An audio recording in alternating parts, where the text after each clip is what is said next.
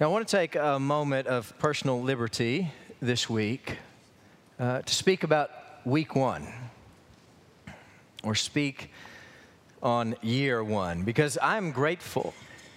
In fact, I'm indebted to you because you have given me a year to learn and to grow uh, with Pastor Don, and I'm grateful.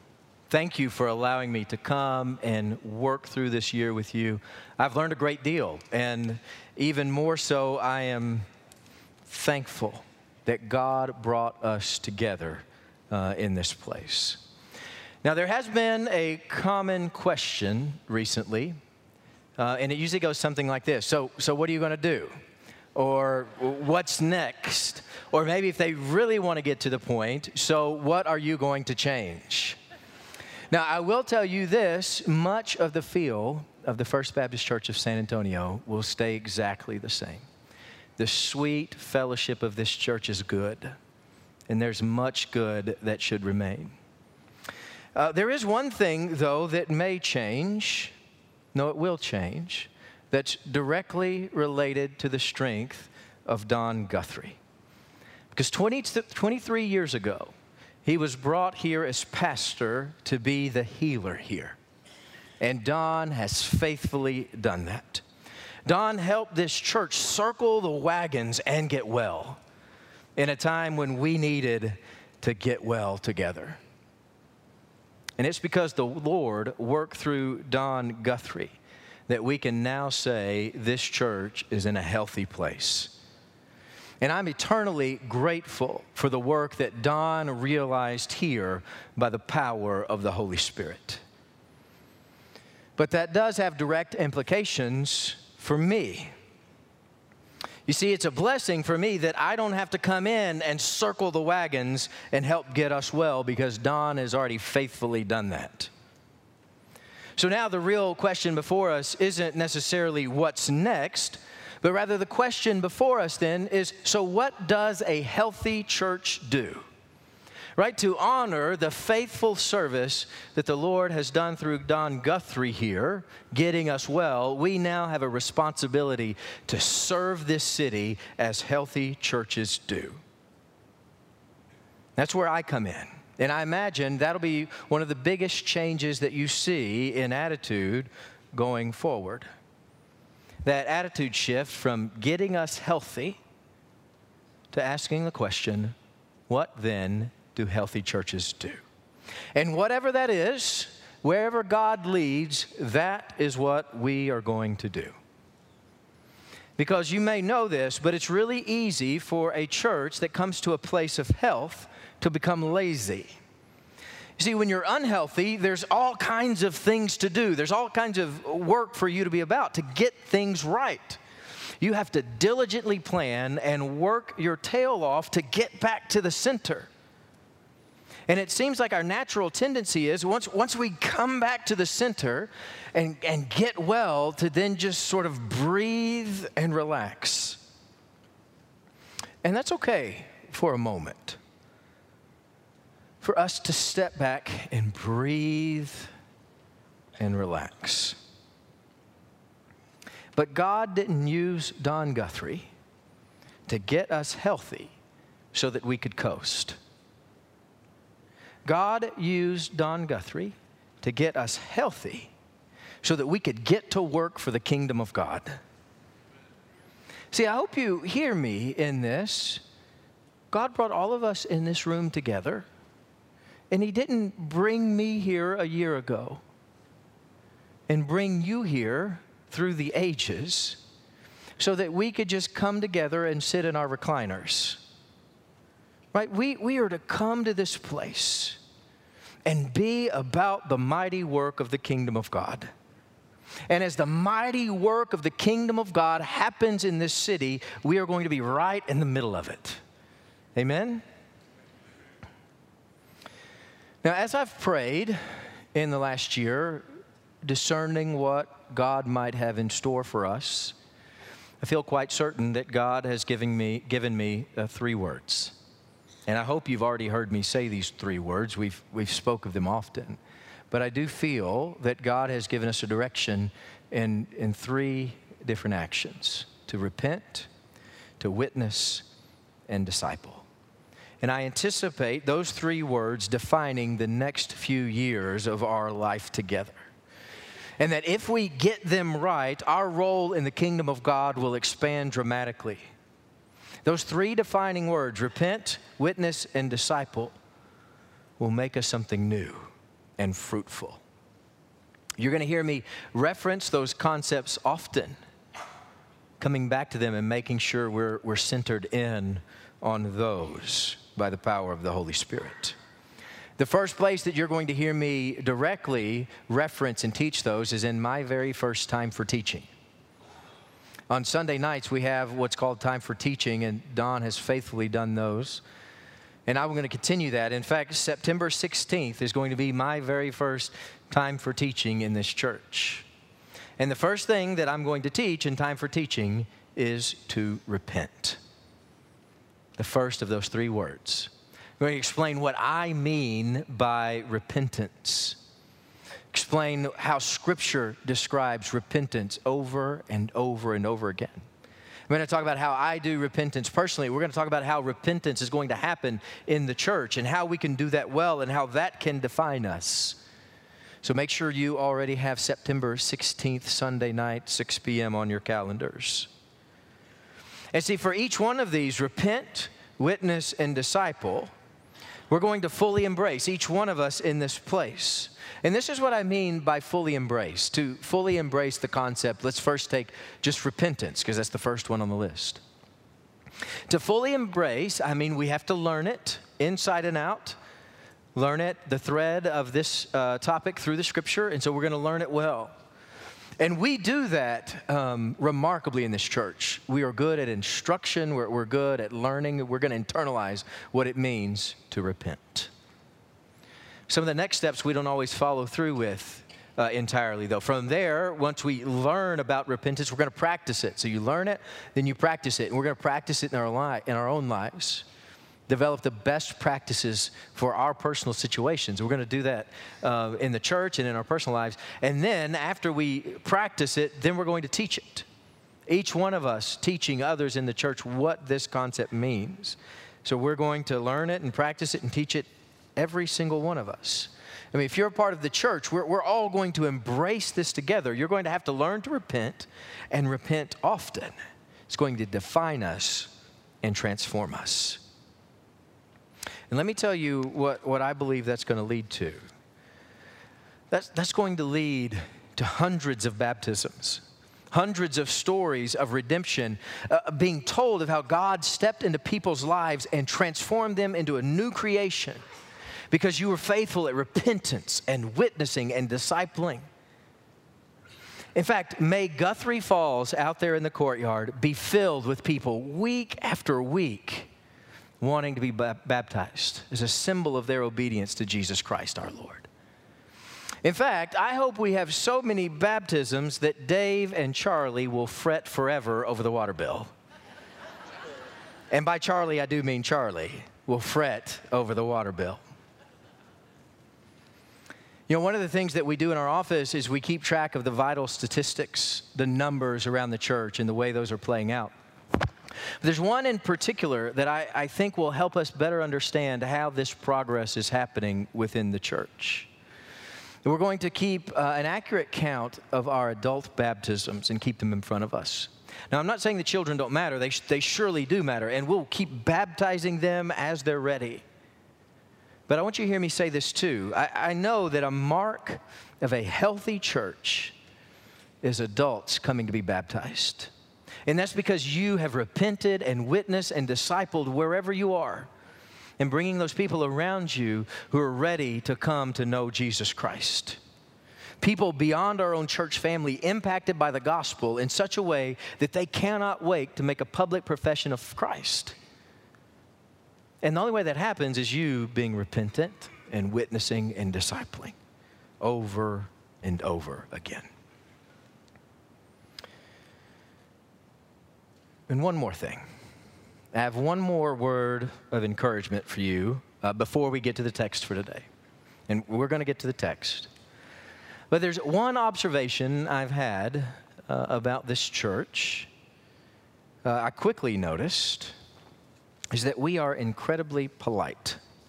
And that is a marvelous trait that is ever fading from the world around us. You are to be commended for your politeness. But, now here, here is the but. There are moments, especially in this room, when we are unnecessarily polite. Now, I want you to hear me say this. Now, I wouldn't say this outside of these walls. I wouldn't say this to anybody else in our community, but I'm saying this to you. Uh, sometimes you are too polite. Sometimes we are way too polite in worship. It's almost as if we're sitting on our hands in worship, just politely waiting for it to be over.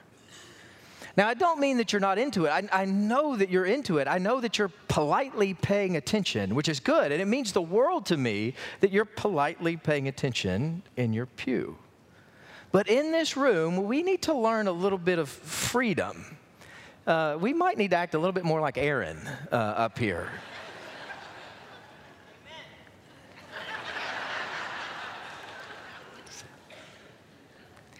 I, am giving you permission this morning, and, and maybe even more than permission. I'm actually encouraging you to step out of your comfort zone in worship with us. This, this is in my notes, Aaron, I promise. You can say amen. It's, it's okay to do that in this room. And in fact, I've got a little bit of a confession to make for the next one, too, but, but I'll make the confession afterwards. Um, it, it's okay to have your kids in here and your kids make noise in here and for your kids to be coloring and crawling in here. We want kids in here. In fact, I, I, say that confessionally because I know my daughter is in here this morning. The first time. Today we moved up the four year olds, and my, my lovely four year old Ellie is in this room for the first time. And you know what? It's, it's okay. It's okay if they make noise and they color, they step on our toes. It's a beautiful thing to have our children in worship. Amen? And, and there's one more here. When we have our response time, we're way too polite. In fact, I hear this often. In, in, in our response time, we're, we're awfully politely thinking of Aaron. You don't, you don't have to be polite to Aaron. We're often, especially during the response time. Uh, we're, we're often uh, politely thinking of our TV congregation but you know, in, in this room, if, if we're responding, just, just respond. Um, we're often too politely thinking about the people sitting on the row around us or the person sitting on the end that has to get up.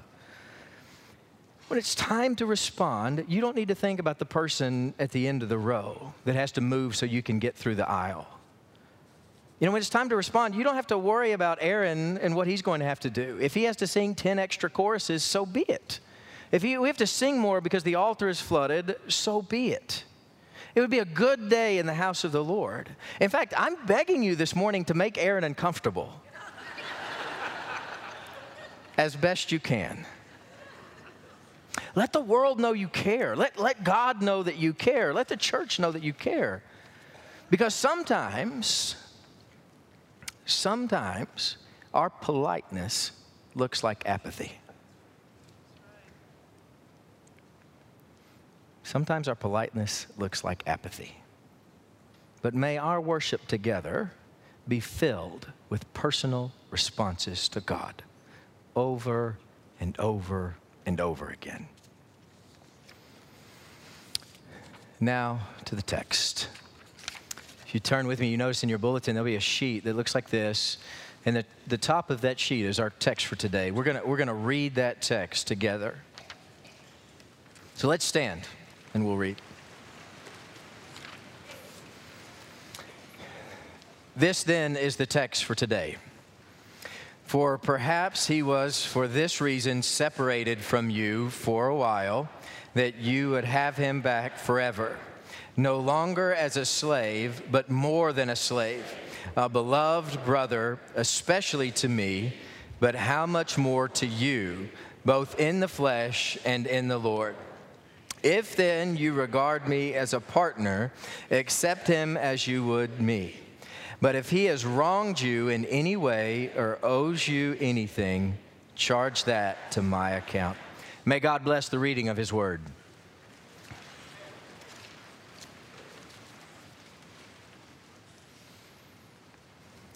Christ compels us to see people differently. Christ compels us to a different kind of Christian kinship. Now, we know apart from Christ, we do see people rather selfishly. Sometimes when we step out of these walls, we see people differently. In fact, we, we start to sort of look people up and down to see how they might benefit us. As soon as they walk into a room, we wonder how this person can do something for me. We, we ask a doctor to look at this, or we ask a lawyer for their opinion on an upcoming matter, or we ask a banker for financial advice. We want to know how this person can help us. We want to know if this person is useful. And for better or for worse, if they are little help to us, we make little provision for them. We, we make snap judgments. And we make these snap judgments uh, on their character based on previous experiences. Uh, we might consider them just a little brother, or we might con- consider them just some stranger that's sitting over there. But Christ compels us to see people differently. Even in our close friendships, we often think very selfishly.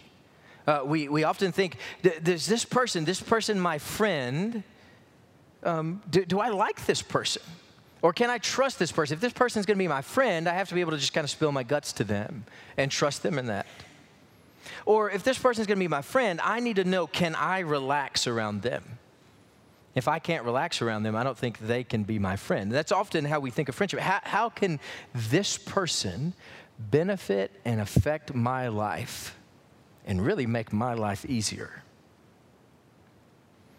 Now, in our text for today, Paul is pleading with Philemon to listen to his Savior and see people differently, see people through a heavenly lens. Now, historically, here in our text today, we need to know a couple of things. One, Onesimus uh, seems to be a runaway slave which is the lowest of the low in ancient Roman culture. Uh, for them, slaves are about half a person, not even a whole person. And, and as we're dealing with this person who is a slave, scripture is just coming down over Philemon saying, Think differently. See him, see people differently. Because the world around him was encouraging him to do things that Christ wasn't encouraging him to do. Because in that day, when a slave ran away, they were seen as the worst of fugitives.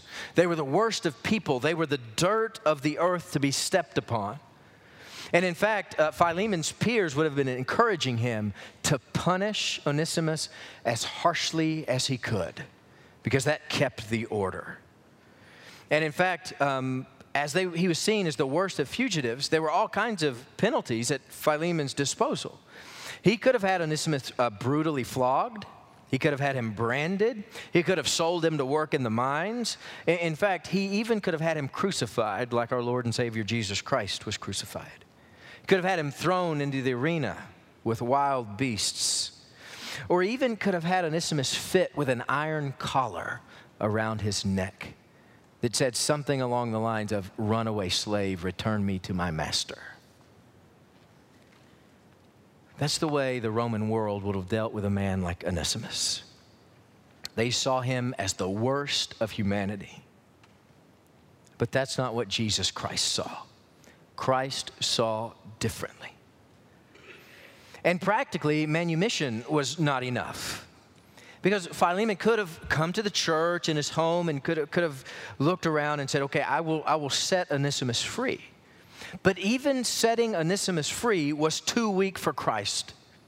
Because you must know that in that world, manumission didn't change the attitude or the heart about the other person. He could have just set him free. But a freed slave in that day was still seen as less than human. And most of the freed slaves still ended up working for the same people they were working before, under the same conditions they were working before. They were only given a different title. But Christ compels us to see the people in our lives differently. See, as scripture unfolds, we, we see the heart of the matter is more than a title change. It's a change of heart for both of these men, for Philemon and Onesimus. Both of them had to change their heart. And, and that's what Paul said as he's sending this letter and sending Onesimus along. He doesn't just say, I'm sending you back your former slave. He says, I'm sending you my very heart. And he's no longer a slave. He is beloved. He is your brother in Christ now. And you treat him like a brother in Christ. Look through the heavenly lens and see him as a beloved child of God. See, th- these are not just titles that we're talking about in the text, these are, these are not just a plea for a light sentence. But this is a revolutionary way to see the people in the church as beloved children of God. Every single one of us. And here's the deal I, I, think we, we may know this. I don't know, you may not know this, but there are people, uh, even in the church, that are hard to love. Uh, some of this, some of us in this room can be difficult. There are times even your pastors can be difficult. There, there are people even in the church that, that annoy you. There are people even in the church that have wronged you. There may be people even in the church that just their presence makes your blood boil. And Christ says this, this is more than a friendship. This is something deeper. There, there's this greater Christian kinship that's happening in this room. Christ compels us to see people differently. And if we come together as the body of Christ, we love each other with a love like we love our family, with a love like we love our own children. We're to see people in this room as beloved heirs of Jesus Christ, brothers and sisters bought by that crucifixion. Now, the, the, difficulty in the text here is that the world would have seen Philemon behaving in this way as inappropriate. They would have seen it as, as soft. Everyone around him would say, you, you do not forgive this person. In fact, you need to punish him with everything that you can. And, and if Philemon didn't do that, he was forfeiting his prestige. In fact, his peers would have begun to look down on him for taking this step. All of his contemporaries would have thought less of him for even entertaining the notion of forgiveness. But let me remind you this world does not have a clue about how to treat people. In fact, even still, in, in recent days, we often hear the world lecturing the church on how to treat people. But let me remind you this world does not have a clue how to love people. In fact, our only example, our only course of action is to love like Jesus Christ loved. And we listen to no one else about how we are to treat people. Culture around us doesn't know. They don't know how to love with the compassion of Jesus Christ. And, and here's our scriptural reminder that it doesn't matter what they are doing, and it doesn't matter what they are saying, and it doesn't matter how they, outside these walls, perceive your actions. We are called to something greater, we are called to something different. We are called to an ancient and proven way of Jesus Christ to love our neighbor and receive our brothers in Christ with limitless grace. That's the call of our Christ.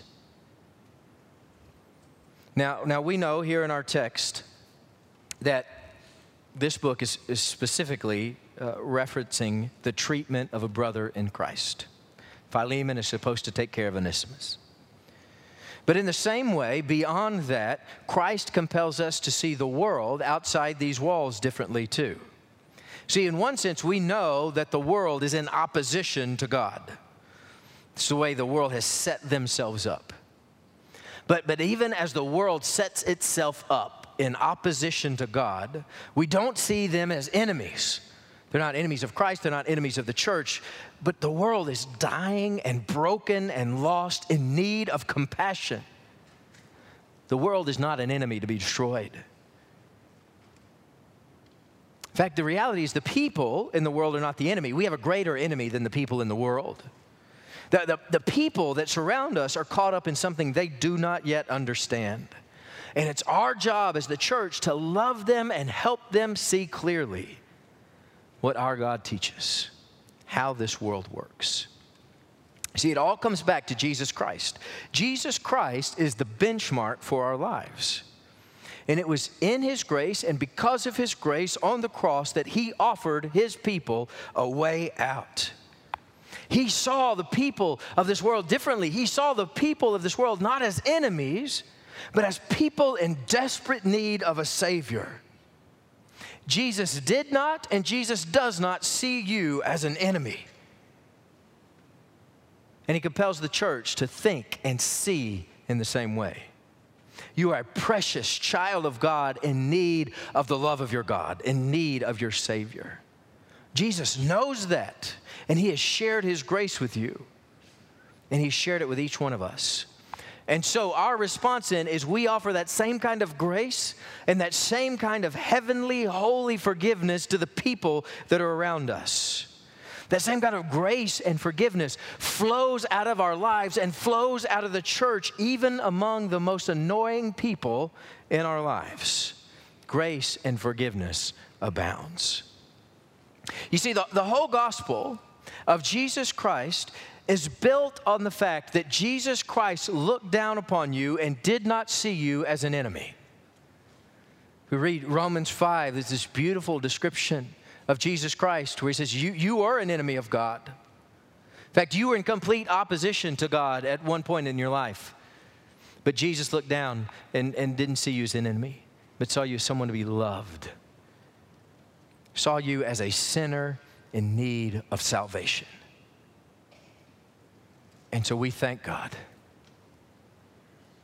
And we pray that that same grace that we have received in this place will flow out of these doors onto this city. And that we would all know new life and stories of redemption. Let's pray together.